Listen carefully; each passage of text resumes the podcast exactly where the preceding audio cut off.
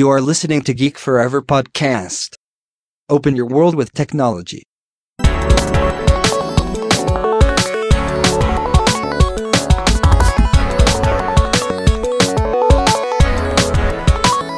This is Geek Story.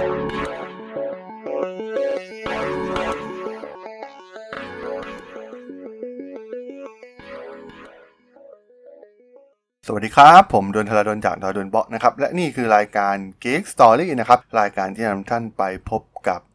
ประวัติของบุคคลสำคัญต่างๆนะครับโดยเฉพาะเรื่องราวของนักธุรกิจนะครับที่สำคัญที่ผมจะมาเล่าให้ฟังนะครับใน EP ต่างๆซึ่งก่อนหน้านี้ก็จะมีหลาย EP แล้วนะครับที่ผมเล่าให้ฟังในเรื่องราวของประวัติของทั้ง Steve Jobs Mark Zuckerberg หรือว่าผู้ก่อตั้ง Twitter นะครับซึ่งหลายๆคนน่าจะได้ติดตามกันไปแล้วนะครับสำหรับใน EP นี้นะครับผมจะมาขอเล่าเรื่องราวของบริษัทยักษ์ใหญ่จากประเทศเกาหลีบริษัทหนึ่งนั่นก็คือบริษัท Samsung นั่นเองนะครับซึ่งถ้าถามว่าบริษัทในโลกนี้บริษัทใดที่มีความน่าสนใจมากๆบริษัทหนึ่งต้องบอกว่าบริษัท Samsung เนี่ยถือเป็นบริษัทต้นๆเลยนะครับที่มีประวัติที่น่าสนใจมากๆนะครับโดยบริษัท Samsung เนี่ยก่อตั้งขึ้นในปี 1938 นะครับโดย Lee Byung-chul นะครับนักธุรกิจท้องถิ่นนะครับที่ทำการเปิดร้านขายของชำในเมือง Daegu ประเทศเกาหลีใต้นะครับซึ่งตอนนั้นเนี่ยเป็นเพียงร้านค้าก๋วยเตี๋ยวนะครับร้านขายก๋วยเตี๋ยวปลาแห้งผลไม้และผักรวมถึงผลผลิตทางการเกษตรอื่นๆในท้องถิ่นแถบนั้นนะครับรวมถึงผลผลิตจากรอบๆเมืองแดกูนะครับแล้วก็ที่สำคัญก็คือเขามีการส่งออกสินค้าต่างๆเหล่านี้เนี่ยไปยังประเทศจีนด้วยนะครับแต่ว่าหลังจากสงครามเกาหลีนะครับในช่วงต้นปี 1950 เนี่ยตัวของลีเบียงชอนเนี่ยได้ขยายธุรกิจการค้าขายนะครับจากธุรกิจของชำเดิมๆที่เขาทำมาเป็นเวลานานนะครับกลายเป็นธุรกิจสิ่งทอนะครับแล้วก็ได้ทำการเปิดโรงงานผลิตขนสัตว์ที่ใหญ่ที่สุดขึ้นนะครับในประเทศเกาหลีในเวลานั้น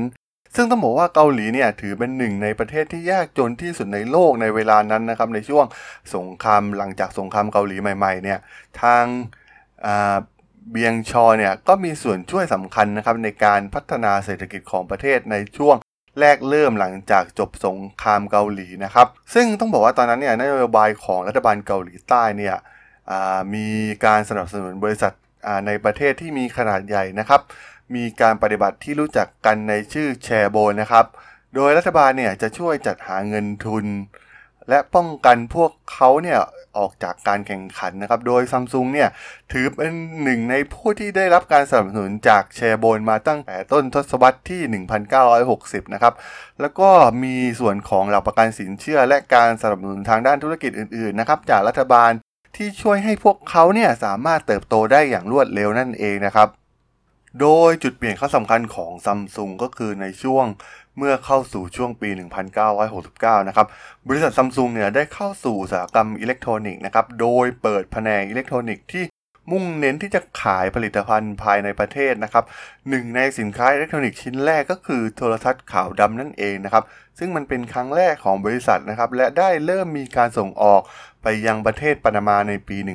1971 นะครับโดยในช่วงกลางปี 1970 เนี่ย Samsung ได้สามารถทำเครื่องซักผ้าและตู้เย็นเพิ่มขึ้นมาได้สำเร็จนะครับ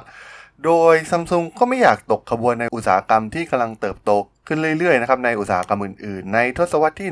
1970 เนี่ย Samsung ได้ทำการสร้างบริษัทย่อยของตัวเองขึ้นมานะครับไม่ว่าจะเป็น Samsung Shipbuilding นะครับ Samsung Heavy Industry นะครับแล้วก็ Samsung Precision Company นะครับแล้วก็ลงทุนในอุตสาหกรรมเคมีรวมถึงปิโตรเคมีเพิ่มเติมนะครับในภายหลังในปี 1974 เนี่ย Samsung Electronics ได้เข้าซื้อกิจการของ Hankook Semiconductor นะครับแล้วก็ทำให้ Samsung เนี่ยกลายเป็นผู้นำตลาดในชิปหน่วยความจำในช่วงต้นปี 1990 นะครับแล้วก็ดำรงตำแหน่งในฐานะผู้ผลิต Semiconductor ชั้นนำของโลกมาจนถึงทุกวันนี้เลยก็ว่าได้นะครับแม้แต่บริษัทอย่าง Apple นะครับผลิตภัณฑ์อย่าง iPhone คู่แข่งโทรศัพท์ของ Galaxy เนี่ยก็ใช้ชิปหน่วยความจำของ Samsung เช่นเดียวกันนะครับและในช่วงทศวรรษปี 1970 เนี่ยถือเป็นทศวรรษที่สำคัญนะครับสำหรับ Samsung โดยเริ่มส่งออกผลิตภัณฑ์อิเล็กทรอนิกส์ภายในบ้านเนี่ยออกไปต่างประเทศนะครับแล้วก็ในปี 1978 เนี่ยสามารถผลิตทีวีขาวดำได้ถึง 4 ล้านเครื่องเลยทีเดียวนะครับซึ่งเป็นจำนวนการผลิตโทรทัศน์ที่มากที่สุดในโลกในเวลานั้นนะครับต้องบอกว่ามันเป็นการเดินทางที่ มาไกลมากๆนะครับของบริษัท Samsung และในปีเดียวกันนั้นนะครับ Samsung ได้เปิดสำนักงานในต่างประเทศแห่งแรกนะครับในสหรัฐอเมริกาแล้วก็ได้ทำการส่งออกเครื่อง VCR นะครับไปยังอเมริกาในปี 1984 นะครับในช่วงเวลานั้นเนี่ยบริษัทได้เปลี่ยนชื่อเป็น Samsung Electronics นะครับแล้วก็มียอดขายเกิน1ล้านล้านวอนซึ่งเทียบเท่า 3.4 ล้านล้านวอนณค่าเงินในปัจจุบันนะครับทำให้ในปี 1987 นะครับลีเบียงชอลเนี่ยกลายเป็นหนึ่งในนักธุรกิจที่ประสบความสำเร็จมากที่สุดของเกาหลีใต้นะครับแต่เขาก็ได้เสียชีวิตลงด้วยโรคมะเร็งปอดนะครับหลังจากนั้นไม่นานโดยมีลีคุนฮีนะครับลูกชายของเบียงชอลเนี่ยเข้ามารับตำแหน่งของพ่อเขาในปีต่อมานะครับโดยคุนฮีเนี่ยถือว่าเป็นคนสำคัญมากนะครับในการมาปรับเปลี่ยนโฉม Samsung ให้กลายเป็นแบรนด์ระดับโลกอย่างที่เราได้เห็นกันในทุกวันนี้นะครับซึ่งตอนนั้นต้องบอกว่าเขาเนี่ยเริ่มเบื่อหน่ายกับชื่อเสียของบริษัทนะครับในการทำสินค้าคุณภาพต่ำนะครับในปี 1993 เนี่ยคุณฮีได้บอกพนักงานของเขาว่าจงเปลี่ยนแปลงทุกอย่างยกเว้นภรรยาและลูกๆของคุณนะครับโดยต่อมาบริษัทได้รับการเปลี่ยนแปลงครั้งสำคัญนะครับแล้วก็มีการเปลี่ยนโฉมและสร้างนวัตกรรมใหม่ในฐานะผู้เล่นหลักในการผลิตสินค้าทางด้านเทคโนโลยีที่มีคุณภาพแทนนะครับซึ่งเช่นเดียวกับเครื่องรุ่นไฟฟ้ารุ่นก่อนๆนะครับโทรศัพท์มือถือรุ่นแรกของ Samsung เนี่ยเต็มไปด้วยข้อบกพร่องนะครับช่วงเวลาที่สำคัญในประวัติศาสตร์ของบริษัทเกิดขึ้นเมื่อคุณฮีเนี่ยได้ไปเยี่ยมชมโรงงานผลิตโทรศัพท์แล้วก็สั่งให้พนักงานเนี่ยสร้างกำลังการผลิตโทรศัพท์ให้ได้ 100,000 ถึง 150,000 เครื่องนะครับซึ่งไม่น่าแปลกใจเลยนะครับว่าเขาได้กลายเป็นส่วนสำคัญของกลยุทธ์การเปลี่ยนโฉมใหม่ที่ประสบความสำเร็จอย่างสูงนะครับซึ่ง Samsung เนี่ยได้แสดงให้โลกเห็นว่าพวกเขาเนี่ยทำให้โทรศัพท์มือถือเนี่ยดีขึ้นจริงๆนะครับในปี 1999 ได้เปิดตัวโทรศัพท์มือถือ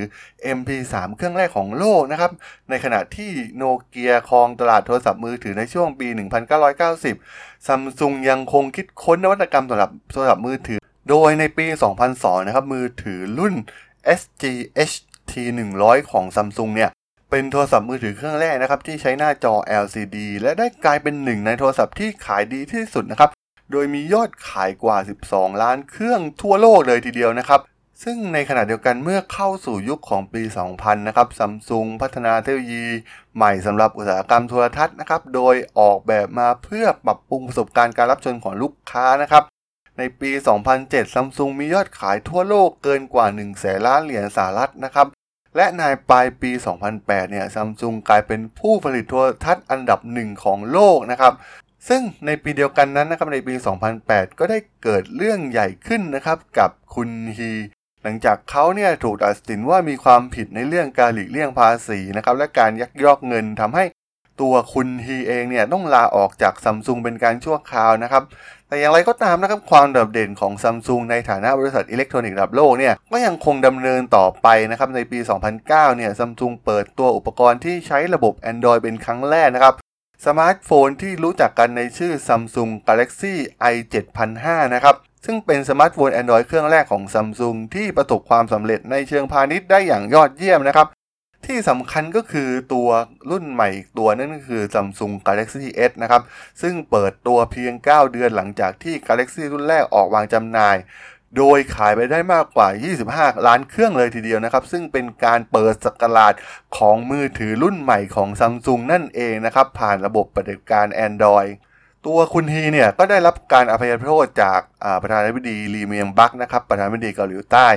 ซึ่งหลังจากได้รับการนิรโทษกรรมเป็นพิเศษเนี่ยอดีตประธานของ Samsung ก็ได้กลับไปช่วยบริษัทนะครับหลังจากต้องรับโทษนานถึง2ปีนะครับซึ่งเขาเนี่ยกลับมาหลังจากที่ Samsung สามารถทำยอดขายได้สูงสุดในปี 2009 นั่นเองนะครับ Samsung ยังคงทำสิ่งที่ดีที่สุดนะครับมุ่งเน้นไปที่ผลิตภัณฑ์ใหม่โดยมีความกระตือรือร้นที่จะแข่งกับ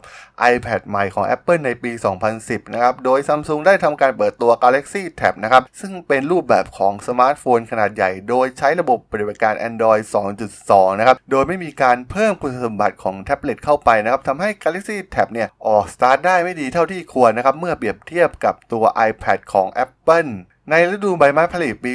2011 นะครับApple ได้ทำการเริ่มฟ้องร้อง Samsung นะครับในคดีละเมิดสิทธิบัตรเกี่ยวกับการออกแบบสมาร์ทโฟนของ Samsung นะครับซึ่งภายในเดือนตุลาคมปีนั้นนะครับยักษ์ใหญ่ทางด้านเทคโนโลยีทั้ง2เนี่ย ก็ต้องฟ้องร้องคดีกันกว่า19คดีต่อเนื่องในกว่า10ประเทศนะครับซึ่งเป็นข้อพิพาททางกฎหมายที่ยืดเยื้อนะครับระหว่าง Samsung และ Apple ซึ่งในที่สุดเนี่ยก็มีการสิ้นสุดลงในปี 2012 ศาลสหรัฐตัดสินว่า Samsung เนี่ยมีการละเมิดลิขสิทธิ์การออกแบบ iPhone ของ Apple นะครับและ Apple ได้รับเงินไปจำนวน 548.2 ล้านเหรียญสหรัฐนะครับในอีก3ปีต่อมาแม้จะมีการตัดสินคดีละเมิดลิขสิทธิ์ที่น่าอับอายครั้งนี้นะครับแต่ว่าในปี 2013 เนี่ย Samsung ก็ได้รับการขนานนามว่าเป็นบริษัทที่มีรายใหญ่ที่สุดของโลกนะครับโดยมีรายชื่อติดอันดับ Fortune 500 ซึ่งเป็นการจัดอันดับบริษัทที่ใหญ่ที่สุดในโลกนะครับโดยวัดจากรายได้ความพ่ายแพ้อีกครั้งของยักษ์ใหญ่ทางด้านเทคโนโลยีจากเกาหลีนะครับเกิดขึ้นในปี 2016 นะครับบริษัทได้หยุดการผลิตสมาร์ทโฟน Galaxy Note 7 นะครับมือถือระดับไฮเอนด์อย่างถาวรนะครับหลังจากมีรายงานว่าโทรศัพท์เนี่ยติดไฟเนื่องจากความผิดพลาดของแบตเตอรี่นะครับซึ่งเป็นการเรียกคืนครั้งใหญ่มากๆนะครับโดยมีการคาดการณ์ว่า Samsung เนี่ยต้องเสียเงินสูงถึง 5.3 พันล้านเหรียญสหรัฐนะครับแล้วก็พิสูจน์แล้วว่าสร้างความเสียหายอย่างใหญ่หลวงต่อชื่อเสียงของบริษัทนะครับในการผลิตมือถือโดยเฉพาะมือถือที่เป็นมือถือเรือธงอย่างตัว Galaxy Note นั่นเองนะครับความยากลำบากของ Samsung เนี่ยก็ยังคงดำเนินต่อไปในปี 2017 นะครับเมื่อรองประธานและทายาทของอาณาจักร Samsung Lee Jae Young นะครับถูกตัดสินว่ามีความผิดในเรื่องการติดสินบนนะครับเขาได้ถูกตัดสินจำคุก5ปีนะครับในเดือนสิงหาคมของปีนั้นแม้จะปฏิเสธข้อกล่าวหานะครับแต่อย่างไรก็ตามนะครับ6เดือนต่อมาในเดือนกุมภาพันธ์ปี 2018 เนี่ยโทษของแจยองก็ลดลงครึ่งหนึ่งนะครับและส่วนที่เหลือของคำสั่งจำคุกเนี่ยได้ถูกศาลยกเลิกไปนะครับโดยหลังจากความล้มเหลวจาก Galaxy Note 7 นะครับ Samsung พยายามที่จะก้าวไปข้างหน้านะครับแล้วก็เปิดตัวต้นแบบของสมาร์ทโฟนที่สามารถพับเก็บได้เป็นครั้งแรกของโลกนะครับในปลายปี 2018 แต่ว่าอย่างไรก็ตามนะครับเพียงไม่กี่วันก่อนที่จะเปิดตัว Galaxy Fold มือถือจอพับได้ตัวแรกของบริษัทเนี่ยบริษัทได้ทำการขอเลื่อนการเปิดตัวนะครับเนื่องจากยังมีปัญหากับตัวเครื่องที่ยังไม่สมบูรณ์นั่นเองนะครับซึ่งเราจะเห็นได้ว่านะครับแม้ว่าบริษัท Samsung เนี่ยจะเต็มไปด้วยข้อพิพาทรวมถึงเรื่องอื้อฉาวและก็ความพ่ายแพ้ตลอดหลายปีที่ผ่านมานะครับแต่ว่า Samsung ก็เป็นบริษัทที่ใหญ่ที่สุดเป็นอันดับที่15ของโลกนะครับโดยมียอดขายถึง 225,000 ล้านเหรียญสหรัฐนะครับมีกำไรกว่า 41,000 ล้านเหรียญสหรัฐนะครับสินทรัพย์และมูลค่าตลาดของ Samsung เนี่ยมีมูลค่าสูงกว่า 326,000 ล้านเหรียญสหรัฐในปี 2018 นะครับก็ต้องบอกว่าเป็นเรื่องที่น่าสนใจไม่ใช่น้อยนะครับสำหรับบริษัท Samsung ที่เดิมนั้นขายเพียงแค่ขายของชำนะครับขายปลาตากแห้งหรือว่าสินค้าทางด้านผลผลิตทางการเกษตรเพียงเท่านั้นนะครับแต่ว่ามีการปรับตัวอย่างรวดเร็วนะครับมีการเติบโตของบริษัทโดยนำเอาเทคโนโลยีมาใช้นะครับโดยทำให้ปัจจุบันเนี่ยสามารถเติบโตกลายมาเป็นบริษัทยักษ์ใหญ่ทางด้านเทคโนโลยีของโลกอย่างที่เราเห็นในปัจจุบันนะครับต้องบอกว่าถือเป็นเคสสตั๊ดดี้ทางธุรกิจที่น่าสนใจที่สุดเคสหนึ่งในวงการธุรกิจโลกเลยก็ว่าได้นะครับในการที่ Samsung ก้าวมาได้ถึงณจุดนี้อย่างที่เราได้เห็นกันในทุกวันนี้นั่นเองนะครับสำหรับเรื่องราวของ Samsung ใน EP นี้นะครับผมก็ต้องขอจบไว้เพียงเท่านี้นะครับในรายการ Geek Story เนี่ยผมก็จะมาเล่าเรื่องราวของธุรกิจอื่นๆนะครับธุรกิจใหม่ๆนะครับรวมถึงเรื่องราวของนักธุรกิจเนี่ยที่น่าสนใจนะครับที่จะมาเล่าให้ฟังผ่านพอดแคสต์ใน